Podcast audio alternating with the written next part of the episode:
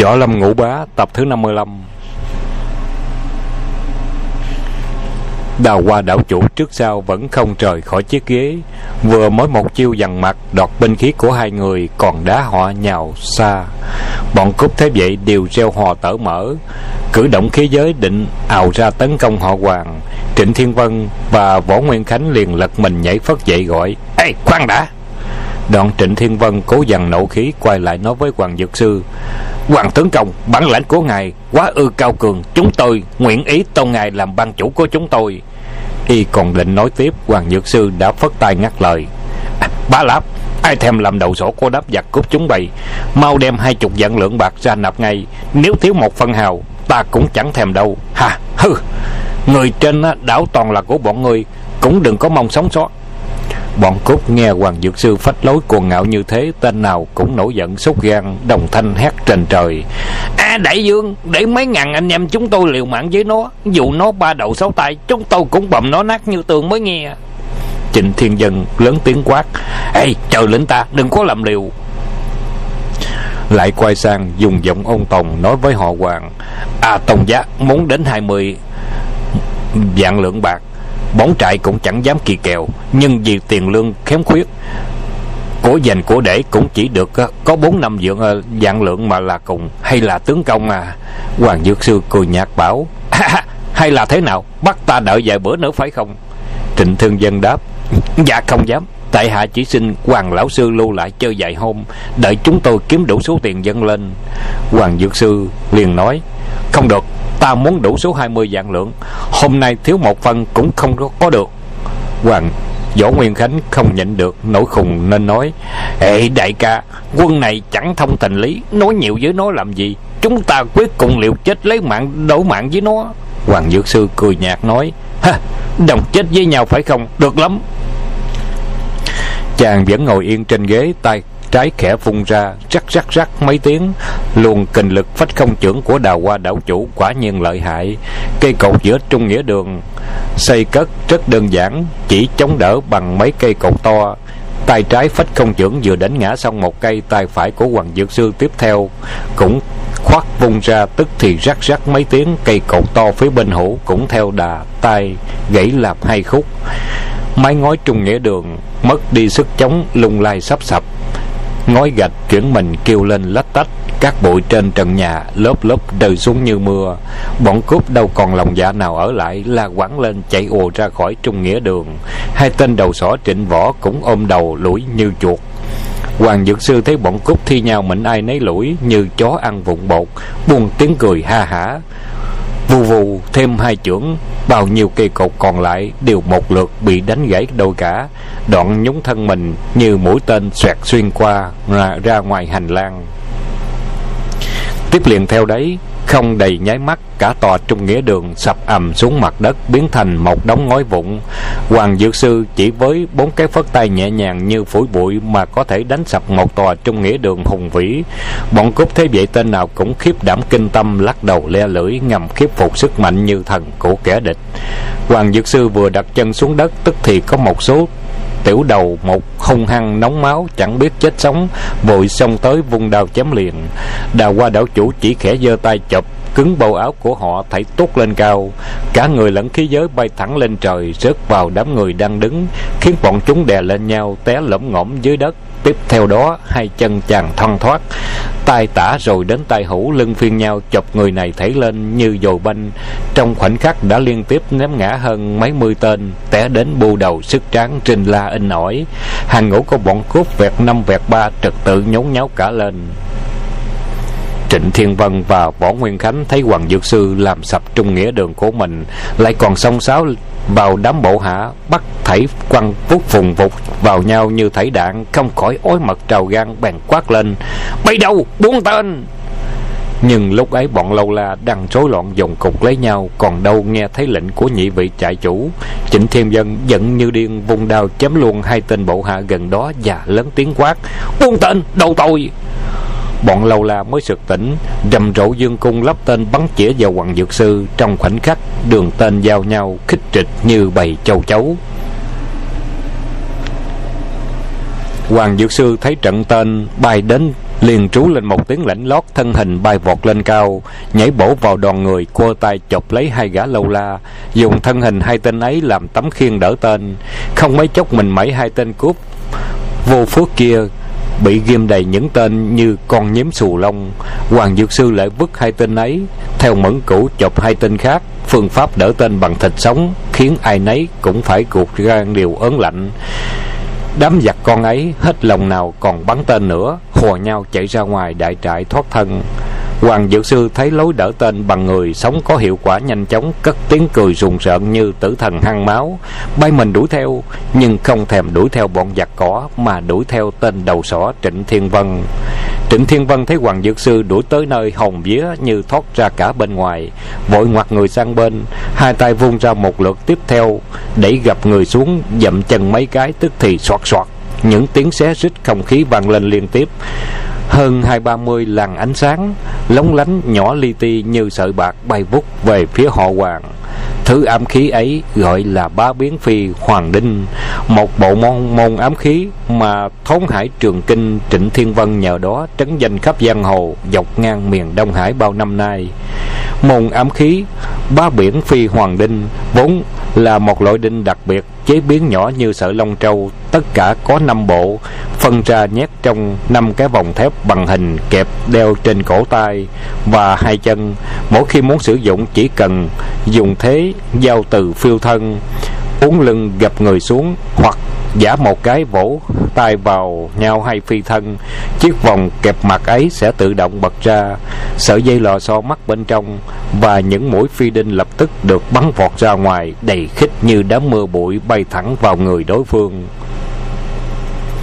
trên những mũi phi đinh được tẩm trong những loại thuốc cực độc, lợi hại khó lường, tuyệt kỹ phóng bá biến phi hoàng đinh của trịnh thiên vân từ xưa nay tung hoành trên khắp mặt biển đông, chưa hề thấy thất bại bao giờ. Nhưng hôm nay y biết rõ bản lĩnh của hoàng dược sư quá cao cường, độc đinh ám khí của y khó hại được hoàng dược sư. Chỉ mong cho chàng bận tay chống đỡ một chút để y có đủ thời giờ lẫn vào đám đông thoát thân. Chẳng ngờ mưu chưa kịp thi hành thì sự việc đã xảy khác với lòng tính toán phi hoàng đinh của y vừa bay ra, hoàng dược sư liền đoán được ý định của y ngay.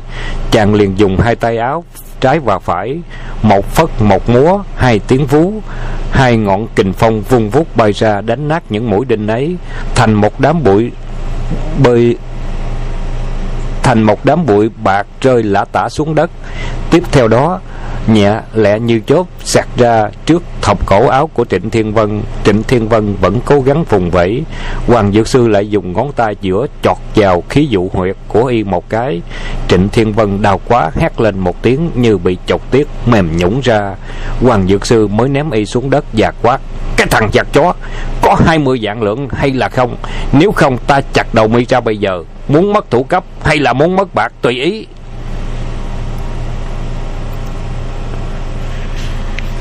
Trịnh Thiên Vân bị Hoàng Dược Sư ném mạnh xuống đất Đau muốn ngất đi được. Lại nghe chàng bảo Nếu chẳng đưa bạc ra Thì sẽ cắt đầu thay bạc Quảng hốc xin lia lịa. À, Có có có bạc rồi xin tha mạng tiểu nhân. Hoàng Dược Sư cười lớn bảo Đồ cái giặc thúi Đến bây giờ mới mới biết tính mạng đáng quý hay sao? Nét mặt bỗng sáng lại lớn tiếng quát Mau giao bạc ra đây Hai chục vạn lượng Nếu thiếu một phân một hào Ta lập tức lấy mạng mi bù vào quét sạch hết toàn trại chúng bay cho tất cả số người trên đảo này xuống dưới biển chầu hà bá ngay. Trịnh Thiên Dân dân dạ liền miệng. À, à, à, Dân dân à, Tôi gọi bọn chúng đem bạc ra ngay Bảo đảm chẳng thiếu một hào. Y lại quay sang ra lệnh cho bọn thủ hạ. À, Mau giao bạc cho Quỳnh Tướng à, Quỳnh Tướng Công đi Bảo chúng gánh đến đây mau lên nên rõ người xưa dùng toàn bạc nén vàng rồng để tiêu biểu giá trị vật dụng số bàn càng to thì càng nặng nên phiền phức.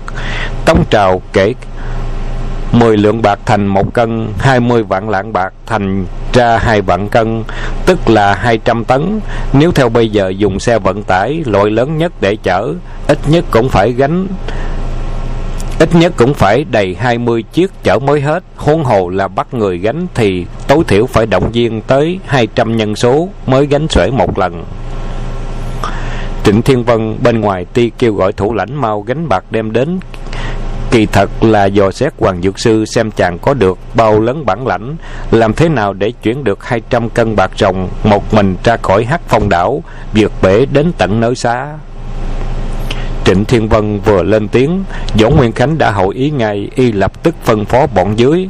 Đến kho tiền sau núi để gánh 20 vạn lạng bạc đem ra. Đó là thói quen của bọn cướp bể. Mỗi khi cướp đoạt được tài vật, Chúng thường giấu vào những hốc núi kín đáo, Rồi dùng cây cỏ nghi trang bên ngoài Trở thành một kho bạc thiên nhiên kín đáo Khó ai tìm thấy. Lệnh của đại trại chủ đã ban hành Thì chẳng mấy chốc sau, Bên ngoài cổng sân trại đã thấy lố nhố vô số người. Trên vai mỗi tên nặng trĩu hai gánh bạc trắng lấp lánh như thủy tinh. Hoàng dược sư thầm kinh ngạc vô cùng bọn cướp hất phong đảo trong khoảnh khắc mà lấy ra hai trăm tấn bạc rồng không chút khó khăn, đủ thấy nơi trong cất bạc vàng cướp đoạt của chúng phong phú đến bậc nào. Đang lúc chàng còn đang phân vân suy nghĩ, thì hai trăm tên tặc đảng đã gánh đủ 200 tấn bạc để cận bên chỗ Hoàng Dược Sư đang đứng. Mọi người chăm chú nhìn Hoàng Dược Sư xem chàng làm cách nào chuyển vận cho kham. Hoàng Dược Sư cười nhạt chẳng nói chẳng rằng, đi đến mấy dòng bạc nhìn một hồi, rồi tiến gần đến chỗ Trịnh Thiên Vân đang nằm, chân đá y một cái như trời giáng. Trịnh Thiên Vân xích xoa kêu lên, Ôi, tôi đã đem bạc giao cho đặng hoàng rồi, sao lại còn muốn giết tôi? Hoàng Dược Sư quát lớn, Đầu chết bầm, Mi đem hai chục vạn lượng bạc để dưới chân ta, Chẳng lẽ ta có phép tiên di sơn hải đảo, Đem được số bạc này ra khỏi đảo quan được hay sao? Có mau chuẩn bị cho ta Một chiếc thuyền to, Đem số bạc này gánh lên thuyền Để ta đáp thuyền rời khỏi đảo, Nghe rõ chưa? Lời chàng vừa thoát ra, Không những Trịnh Thiên Vân và Võ Nguyên Khánh phẫn nộ cực cùng, Mà cho đến những tên lâu la Đầu một trên toàn đảo Cũng căm hận đến phùng má trận mày trong bọn có tên đầu một tên Ngô Quy, biệt hiệu là Hải Hầu Ly, bước đến bên Võ Nguyên Khánh và nói nhỏ: "Nhị vị trại chủ, à, gã hổ hoàng này hiếp ta thấy thậm, tiểu nhân có một diệu kế, chúng ta cứ làm như vậy và đưa cái tên ngông cuồng này xuống đáy biển chầu Long Dương chẳng chút khó khăn." Võ Nguyên Khánh cao mày trầm ngâm dây lâu rồi đáp: À, ông phương pháp ấy gì tất có thể thực hành giả lại làm như thế chả quá trà, hai mươi vạn lượng bạc kia cũng theo hắn xuống đáy biển. Hey, như vậy thì đáng tiếc lắm. Ngô quy cố thuyết phục. E bẩm chạy chủ, hai chục vạn lượng bạc ấy kể như đã mất đi đứt rồi. Chẳng qua, nếu để mặt y đương đương chở hai, chở đi như thế, thì từ nay về sau, ta còn uy tín đâu mà làm ăn trên mặt biển nữa. Đại dương hãy suy nghĩ kỹ lại xem, mạo hiểm như vậy có đáng làm hay không? Võ nguyên khánh bất đắc dĩ vuốt giận quay sang giả lả với họ hoàng. À tôn giá muốn chúng tôi nạp hai mươi vạn ba lạng bạc. Chúng tôi đã y theo dân đủ. Tôn giá lại cần thuyền chúng tôi đưa đi chúng tôi cũng ráng chịu cho vừa lòng, khách quý. Xong lè chúng tôi có một lời thỉnh nguyện là tướng công trời, khỏi hắc phong đảo, đừng làm khó chúng tôi. Cũng đừng bắt người nào trên đảo chúng tôi đưa đi. Nếu tôn giá thuận lợi, chúng tôi xin xuôi tay hòa thiện. Nhược bằng tôn giá cũng không thuận chúng tôi thà ngọc ngọc đá nát hay dù có hy sinh tất cả mạng sống anh em trên toàn đảo, cũng quyết liều đến mức cuối cùng vậy. Hoàng Dược Sư cười lớn. Ha ha, Ngươi tưởng ta đem ờ, trại chủ của ngươi theo sau Hay sợ ta mượn đến thủy thủ, Tài công của bọn ngươi để điều khiển thuyền bạc? Cứ yên tâm, Ta chẳng làm khó dễ các ngươi đâu. Cứ gánh bạc lên thuyền cho ta đàng hoàng, Là lập tức ta rời khỏi nơi đây. Chả cần một tên nào của các ngươi đưa đi cả. Võ Nguyên Khánh mừng rỡ tự nhủ thầm. Hè Mày chẳng cần người của bọn ta đưa đi thì càng hay. Lúc ra tay ta chẳng cần à, chẳng cần phải bận tâm e dè. Y vội quay sang bảo một đầu một đứng bên cạnh. À sửa soạn chiếc thuyền lầu thuyền cho hoàng tướng công Chuẩn bị đủ cả bồm chèo. Rồi bảo bọn chúng gánh bạc chất lên á, Để tử tế trên thuyền. Phải cho mau. Nửa giờ sau Hoàng Dược Sư đã đến bờ biển Hắc Phong đảo. Nơi đây quả đã chuẩn bị một chiếc thuyền lầu thuyền sơn vàng ống ánh, mấy trăm tên cốt bể đang hì hạch gánh bạc lên thuyền. Hoàng dược sư thấy bọn cốt đem bạc chất tử tế trong khoang, trên sạp thuyền cũng chuẩn bị sẵn bùm chèo, mọi thứ đầy đủ, chàng mới khoan thai gật đầu và nói Tộc lắm, với số bạc hai mươi vạn lạng kia, ta tha mạng cho chúng bay, ta đi đây dứt lời đã tung mình nhảy lên đầu thuyền, một mình trương buồm xả lèo, nương theo ngọn gió đông từ từ rời khỏi đảo, thẳng buồm ra khỏi mặt, ra khỏi biển mênh mông. Hoàng dược sư vừa lái thuyền ra khỏi đảo chẳng bao lâu thì thấy phía sau lưng thuyền mình, nơi bến hắc phong đào, có bốn chục thuyền nhỏ lướt ra như bay. Trên thuyền chở đầy bọn giặc bể, trực chỉ theo thuyền của mình ra biển đào qua đậu chủ nhìn thấy thế, cười nhạt một tiếng, chàng sực nghĩ ra một kế, tung mình nhảy vọt lên cột buồm. Tay chân cùng vượt, cùng lượt vận dụng, lanh lẹ như con vượn truyền cây, nháy mắt đã lên đến đỉnh cột buồm. Và như vậy trên đỉnh nhìn xuống, cứ mỗi cử động trên thuyền nhỏ của bọn cốp đều không lọt qua khỏi đôi mắt sáng như cú vọ của chàng. Hoàng Dược Sư thấy tiểu thuyền của giặc vượt khỏi bờ độ một dặm, thình lình từng đứa nhảy ầm xuống biển. Mỗi tên hải tặc đều mặc quần áo bằng vải dầu, nhảy xuống biển là lặn, ngầm dưới đáy. Hoàng Dược Sư bàng hoàng vỡ lẽ, bèn a lên một tiếng và nói thầm, À, té ra bọn chó chết này định làm thủy quỷ.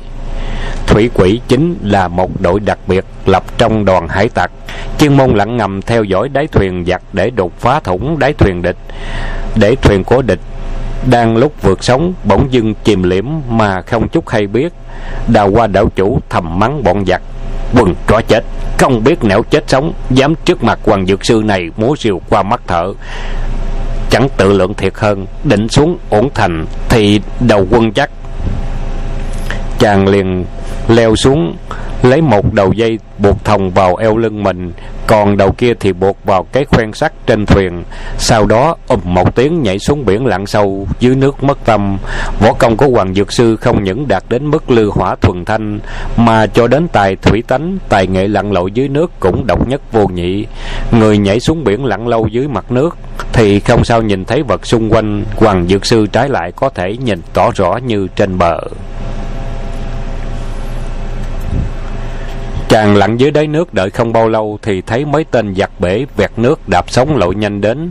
Hoàng Dược Sư làm thinh như hến trúc bên hông ra một ngọn dao găm bén ngót, khẽ trường người một cái như con cá lóc phóng mình vẹt nước băng băng. Xong tới bên bọn cướp vươn tay, nắm gọn cổ một tên cướp giật mạnh.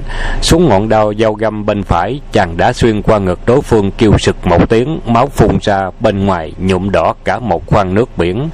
Đáng tội cho tên cướp, mắt chưa kịp nhìn thấy rõ phía trước, đã dâng mạng vào miệng cột rồi. Hoàng dược sư đã giết xong một tên, nhưng hai tên kia chưa hay biết đang lừ lừ, lội đến. Chàng cũng noi theo phương thức cũ, tay tả chốt gáy, tay phải ngoái mạnh con dao găm đưa hồn chúng theo đồng bọn trước cho có bạn chàng ẩn mình dưới đáy nước như cá mập trình mồi lặn qua lội lại. Đội thủy quỷ của bọn cướp bể tên nào vừa ló đầu lặn đến bên thuyền là chàng khỏi cần, hỏi hàng lập tức nắm cổ lụi liền. Cứ như thế, trầm sâu dưới đáy nước biển, đón đầu giết cướp không tới nửa giờ đồng hồ. Đội thủy quỷ trên bốn chiếc thuyền đều bị giết hơn phân nửa. Số còn lại lưu lại trên thuyền thấy những đồng bọn nhảy xuống biển chẳng tên nào trở về thuyền. Một chốc sau trên biển lại thỉnh thoảng nổi lên từng cụm máu hồng loan trên nước bể, liền biết ngay là đồng bọn của mình đã bỏ xác dưới lòng biển thẳm. Bọn chúng khiếp đảm kinh hồn, vội quay đầu thuyền, bơi nhanh trở về hát phong đảo báo cáo với chủ tướng. Hoàng dược sư giết một hơi trên mười mấy tên cốt lại lội tới lội lui tuần la quanh thiền thêm một lúc khá lâu, chẳng thấy tên nào bén mảng tới nữa. Biết bọn giặc bị mình giết hại đã trút mất tất cả, bèn trồi đầu lên mặt biển. Nhờ sợi thừng buộc ngang eo lưng, ở dưới nước tha hồ lặn lội diệt trừ kẻ địch, mà vẫn không khỏi lạc chiếc thuyền của mình bao xa. Nên chàng về thuyền không mấy khó khăn, nghĩ lại bọn cướp bên ngoài vờ phục tùng, nhưng lại ngầm sắp đặt bọn thủy quỷ để hại mình. Lửa giận bốc lên sùng sục. Tánh tình của vị đào hoa đảo chủ rất cổ quái sắt đá một khi đã giận là chẳng chút dung tình lập tức quay buồm cho thuyền trở lại hắc phong đảo Trịnh Thiên Vân và Võ Nguyên Khánh, hai tên cướp chúa đang ở đại trại đợi tin tức, bỗng nghe bọn còn lại trở về cấp báo. Những anh em thủy quỷ trước đi ám toán chẳng những không thành, mà còn thành ma chết hết một số lớn. Trong lúc chúng còn đang bực tức, thất vọng nghiến răng bực tốc, thì lại nghe thêm tin thuyền của hoàng dược sư quay mũi trở lại hắc phong đảo. Chúng cả kinh thất sắc, lập tức xuống lệnh thổi tù và báo động khắp nơi, phân phát toàn bộ. Toàn bộ bộ hạ nghiêm mật chuẩn bị cùng kẻ địch quyết, một sống một chết thuyền lầu của hoàng dược sư hiện ra ven biển vịnh. Bọn cướp trên bờ đã treo hò tở mở sau gần đá trên mỏm biển, bắn rải ra vô số tên độc như mưa bất hoàng dược sư đứng nép mình sau ngọn cột buồm chánh đối với những mũi tên của bọn cướp trên bắn xuống rào rào như bầy châu chấu kia, chàng chẳng hề đếm xỉa tới. Chiếc lầu thuyền của chàng lúc ấy trông thật vô cùng quái dị. Đầu thuyền cho đến lái thuyền, thậm chí cột buồm sạp thuyền, be lớn be nhỏ nơi nào cũng cấm châm chổm đầy những tên. Chiếc thuyền bây giờ giống như trong tam quốc diễn nghĩa lúc khổng minh dùng cỏ thuyền mượn tên của tào tháo vậy. Hoàng dược sư đợi cho chiếc thuyền còn cách bờ không xa, từ sau cột buồm tung mình nhảy ra trước đầu thuyền lẽ như chốt. Cúi người xuống nắm lấy sợi dây đổi trên sạp thuyền, phi thân lên bãi cát nhanh như chiếc én xuyên mây. Bọn cướp thấy hoàng dược sư nhảy vút lên bờ cát liền hét vang. Hoàng dược sư đưa chân chấm đất đã vung sợi dây đổi dài độ hai trượng vừa đập vừa quét, khi vụt khi quay. Sợi dây tuy mềm mại dịu dàng, nhưng khi đã lọt vào tay họ hoàng thì còn cứng hơn cả xích sắt. Đầu dây bay tới đâu là những tay cung thủ của bọn cướp bị cuốn văng lên không và mạnh vào gành đá thịt da văng tơi tả, xương cốt nát rụm từng khúc nhỏ. Mấy trăm tên hải tặc trên bờ biển sợ đến ôm đầu kéo nhau chạy như bầy cá bị đuổi. Hoàng dược sư dùng chân đạp lấy sợi đổi, hai tay ôm lấy một tảng đá nặng độ hai trăm cân dư trên khỏi bãi cát chặn lên sợi đổi để đề phòng chiến thuyền trôi đi, đoạn chàng cười lên trùng rợn, tiếng cười nghe ròn rã tóc tai. Rồi tung mình nhảy vào đám đông, quyền trưởng sử dụng một lúc, lạc anh quyền phối hợp tạo dịp thối, chân đá tay đấm biến hóa trăm chiêu ngàn thức. Thân hình lãng choạng hoặc đông hoặc tây, khi tả khi hữu, đánh thôi bọn cốt kêu khổ liên hồi. Người chàng lướt tới đâu là chết chóc đến đó. Không đầy khoảnh khắc bọn cung thủ mai phục trên mặt biển đã chết ngót trăm người. Kỳ dư bao nhiêu thấy tình thế bất lợi, ùng ùng thi nhau bỏ chạy. Hoàng dược sư thấy thay người, ngã ngổn ngang trên bãi cát, cười lên ha hả như điên, lao thẳng đến cổng trại. Lúc ấy bọn cướp dàn thành một trận tuyến dọc theo trào cổng của đại trại. Thấy hoàng dược sư nghênh ngang đi tới chỗ của bọn họ, khuôn mặt sắc lạnh như vô định cảm kia. Tuy không phải là dạ xoa la sát, nhưng vừa nhìn thấy mặt chàng, bọn chúng không lạnh, đã run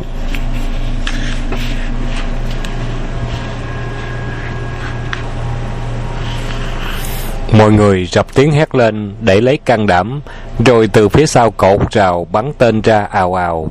Còn không ngớt ném vôi cho thạch pháo. Thật phòng thủ còn hơn gặp phải mười vạn quan quân chẳng bằng. Nhưng đối với thế trận tầm thường của bọn cốt hoàng dược sư đâu xem ra gì, vẫn thản nhiên tiến đến rào cổng.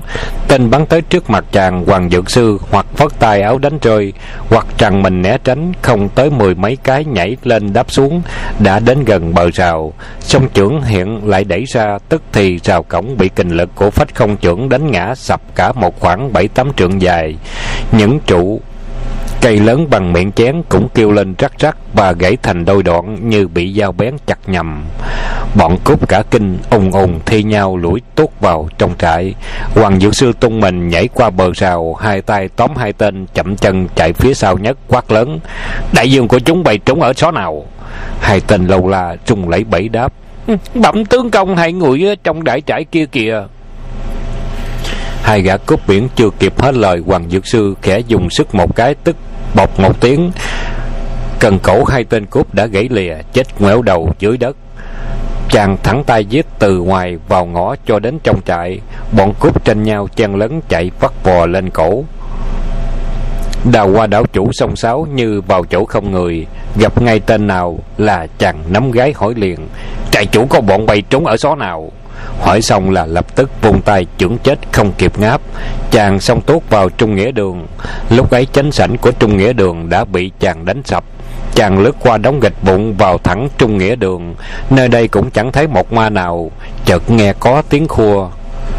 Xào xào như tiếng quần áo còn nguyên nếp hồ. Hoàng dược sư cảm thấy kỳ lạ, vội cúi nhìn xuống đất. Thì ra nơi đây có bảy tám tấm bình phong bằng giấy bồi vẽ sơn thủy dưới tấm bình phong sơn thủy lại thấy ló ra, ra một đôi chân. Hoàng dược sư không khỏi buộc miệng thất cười vì một kẻ núp vào đó tiếng quần áo khô lên xào xào, vì y quá sợ rung lên cầm cập đụng vào giấy trên bức hình bình phong mới phát ra tiếng kêu tố cáo kia. Hoàng dược sư không chút chần chờ nắm lấy hai chân của người ấy lâu ra khỏi bức bình phong, thì té ra là một tên đầu mục gia. Vì yếu chân chạy trốn chẳng kịp mới chui tót dưới bức bình phong để trốn, bị hoàng dược sư lôi tốt ra chỗ núp hồn phi phách tán văn sinh liền miệng. Ấy chăm lại ông tha mạng hoàng dược sư nạt to, quân chết dầm, chạy chủ có người, núp chỗ nào? Lão đầu mục nó đáp à bẩm lão gia, lúc nãy hai vị đại trại chủ còn ở đây, họ có lẽ biết lão gia sắp vào nên đã lỏng đâu mất tiêu rồi. Hoàng dược sư định giết chết tên đầu mục, nhưng sực hồi tâm tỉnh lại, đối với địa thế hắc phong đảo chàng chưa được rành lắm.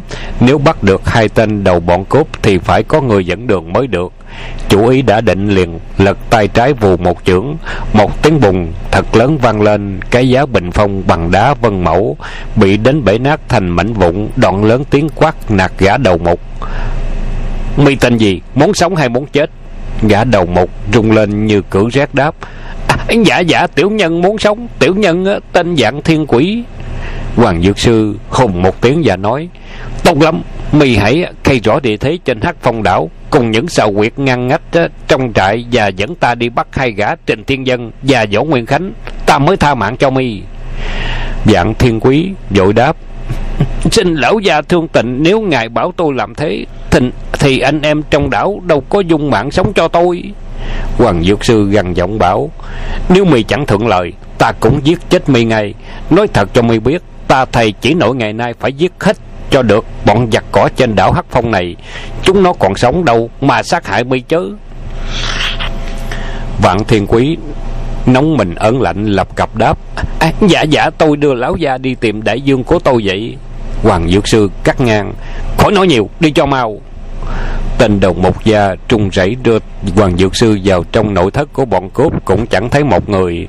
Hoàng dược sư nóng nảy mười phần nạt to hai gã chạy chủ trốn đi đâu? Nói mau nếu cố ý diện trì thời giờ thì mạng mi sẽ như cái bình phong lúc nãy nát ra từng mảnh. Lão đầu mục vội nói lìa lìa.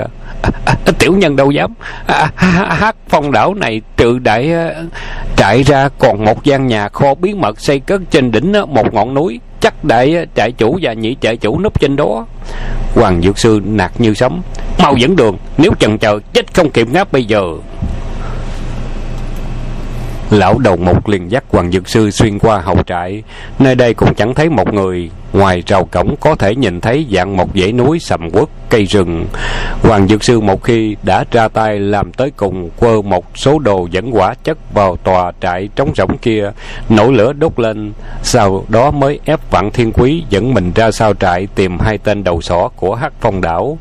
Ngoài trại cũng chẳng có một dạng người nào đến ngăn trở, chỉ mỗi khi hoàng dược sư đi ngang qua một mỏm đá treo leo, hai vòng quanh một ngọn núi là có tất cả một vài mũi tên bắn lén ra, nhưng hoàng dược sư thị như đồ chơi trẻ em giơ tay bắt mũi tên rồi lẹ làng phóng quay trở về hướng cũ.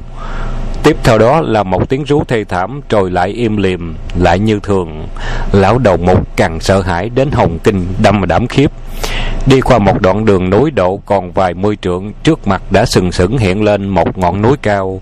Lão đầu mục lấy tay chỉ ra phía trước và nói á bẩm lão già, chỗ ngọn núi lõm vào á ừ, mà lờ mờ thấy được tường rào đó chính là chỗ kho phòng. Nếu hai vị trại chủ không có trốn trong đó, thì tiểu nhân không biết được nữa. Hoàng dược sư liền nói, tốt lắm, mi ngồi yên nơi đây, trời sập xuống cũng chẳng phép động đậy. Nếu nhúc nhích nửa bước, ta cũng trở lại lấy mạng mi ngay, nghe chưa? Lão đầu mục gật đầu lia lịa như chày giả gạo hoàng dược sư phất tay áo rộng áp dụng thuật. Lục địa phi hành thần thoát, bay nhảy trên gành núi đá, không đầy một chốc đã đến bên trong rào tường. Chợt nghe một tiếng còi rút lên. Phía sau bờ tường có vô số mũi tên bắn vụt ra, lại còn có cả vôi tro, thạch pháo ào ào ném ra như mưa bất hoàng dược sư hú dài một tiếng lãnh lót tung mình một cái, bóng xanh đã vượt lên đỉnh tường cao hơn một trượng. Bọn giặc không khỏi khiếp hải la rùm lên những tên cướp phòng thủ kho phòng đều là những tên được chọn lựa trăm người lấy một trong đám bộ hạ của Đông Hải Vương. Chúng không những can đảm thiện chiến mà tính tình vô cùng hung hãn. Bọn chúng vừa thấy Hoàng Dược Sư hiện ra lập tức đau thương nhất tề cử động đâm vào dưới chân của chàng. Hoàng Dược Sư hừ hừ cười nhạt luôn miệng, vút mình phi thân vào giữa đoàn giặc cướp, rồi giơ tay nhấc chân thế nào thân hình chỉ thoát lên thoát xuống trong khoảng thời gian nháy mắt đã giật được hai ngọn trường mâu của hai tên giặc. Đoạn đâm đông đánh tay, gạt tả quét hũ, ngọn thương bay đến đâu là thay cốt ngã lật đật xuống đất như chú rụng không đầy nửa giờ đồng hồ sau một đoàn giặc cướp phòng thủ kho quân phòng, gần 500 tên đã bị hoàng dược sư giết hại hơn phân nửa. Thủ pháp giết người của chàng rất đặc biệt, một mâu bay ra là xuyên qua mình một tên, nhưng mũi mâu vẫn còn sức lùi lũi chết thêm tên thứ hai. Nói một cách rõ hơn là một mũi mâu của chàng đâm ra có thể giết chết một lượt hai hoặc ba tên cướp, như người ta xỏ sâu cá một thứ, khiến cho bọn cướp còn lại không còn lòng dạ đâu để luyến chuyến ùng ùng tranh nhau chạy chết. Còn giận cha mẹ tại sao chỉ sanh có hai chiếc giò nên chẳng có thể chạy nhanh hơn được. Hoàng Dược Sư giết rốc một hơi đến trước cửa kho phòng bí mật. Chàng vung mạnh một chưởng chém bật cánh cửa mở toan ra, thấy bên trong châu báu ngọc ngà san hô mã não lóe mắt, từng đống cao nghiệu chỉ có một điều là bên trong vắng que như nhà mồ chẳng thấy dạng một người. Hoàng dược sư chẳng màng đến số tài sản khổng lồ kia, tung mình nhảy vụt trở ra. Khám phá được nơi sau lưng kho phòng có một đường mòn, chuột dê ngoằn ngoèo tận đến chân núi. Chàng không chút chần chờ dùng công phu phi hành trên mặt đất, chạy như bay xuống núi, quẹo qua mấy đường quanh, chợt thấy có bốn tên tiểu tặc vác thương chạy vắt vò ra phía trước. Hoàng dược sư nhúng mình nhảy vụt theo giặc quát lớn, đứng lại! Bốn tên tiểu tặc thấy hoàng dược sư đuổi tới, đồng rập rêu to lên rồi nhất tề quay người lại, đào qua đảo chủ tưởng bọn chúng hơi thương liều chết với mình. Ngờ đâu khi chàng tung mình đến trước mặt chúng thì bốn gã quỳ mọp xuống đất lại như tới sau, làm hoàng dược sư phải khựng người lại. Chàng vừa tức giận, vừa buồn cười. Một chân bay ra, tức thì bình bình hai tiếng, tên cốt quỳ ở cuối phía trái. Bị chàng đá bổng lên như trái banh da tung cao mấy bước. Rơi trở xuống lại, đè lên tên đồng bọn ở bên cạnh, khiến tên này ngã nhào, đè lên tên thứ ba. Tên thứ ba lại nằm gọn trên mình gã thứ tư. Bốn gã trước sau đùng cục một đống bằng như hoàng dược sư một cước mà đá ngã cả bốn tên một lượt chàng lại cất tiếng nạt to. Trịnh thiên dân và võ nguyên khánh trốn đâu? Có trong kho phòng không? Nói cho mau. Bốn tên cướp kẻ bù đầu người sức tráng ê ẩm cả mình. Sợ đến mặt mày tái mét hết cả máu lầm còm bò dậy lập cập tươi cười đáp. À, à, bẩm lão gia hai vị chạy chủ vừa trong kho phòng thấy dạng lão già đến hai người dội lón mất con đường này thông đến bãi biển có lẽ đi hơn buổi trời rồi Hoàng Dược Sư nghe hai tiếng bãi biển giật mình đánh thoát một cái liền quắt mắt nhìn quanh. Nơi đây là chỗ cao nhất trên toàn đảo Hắc Phong, có nhìn thấy suốt bốn phía mặt bể xung quanh đảo.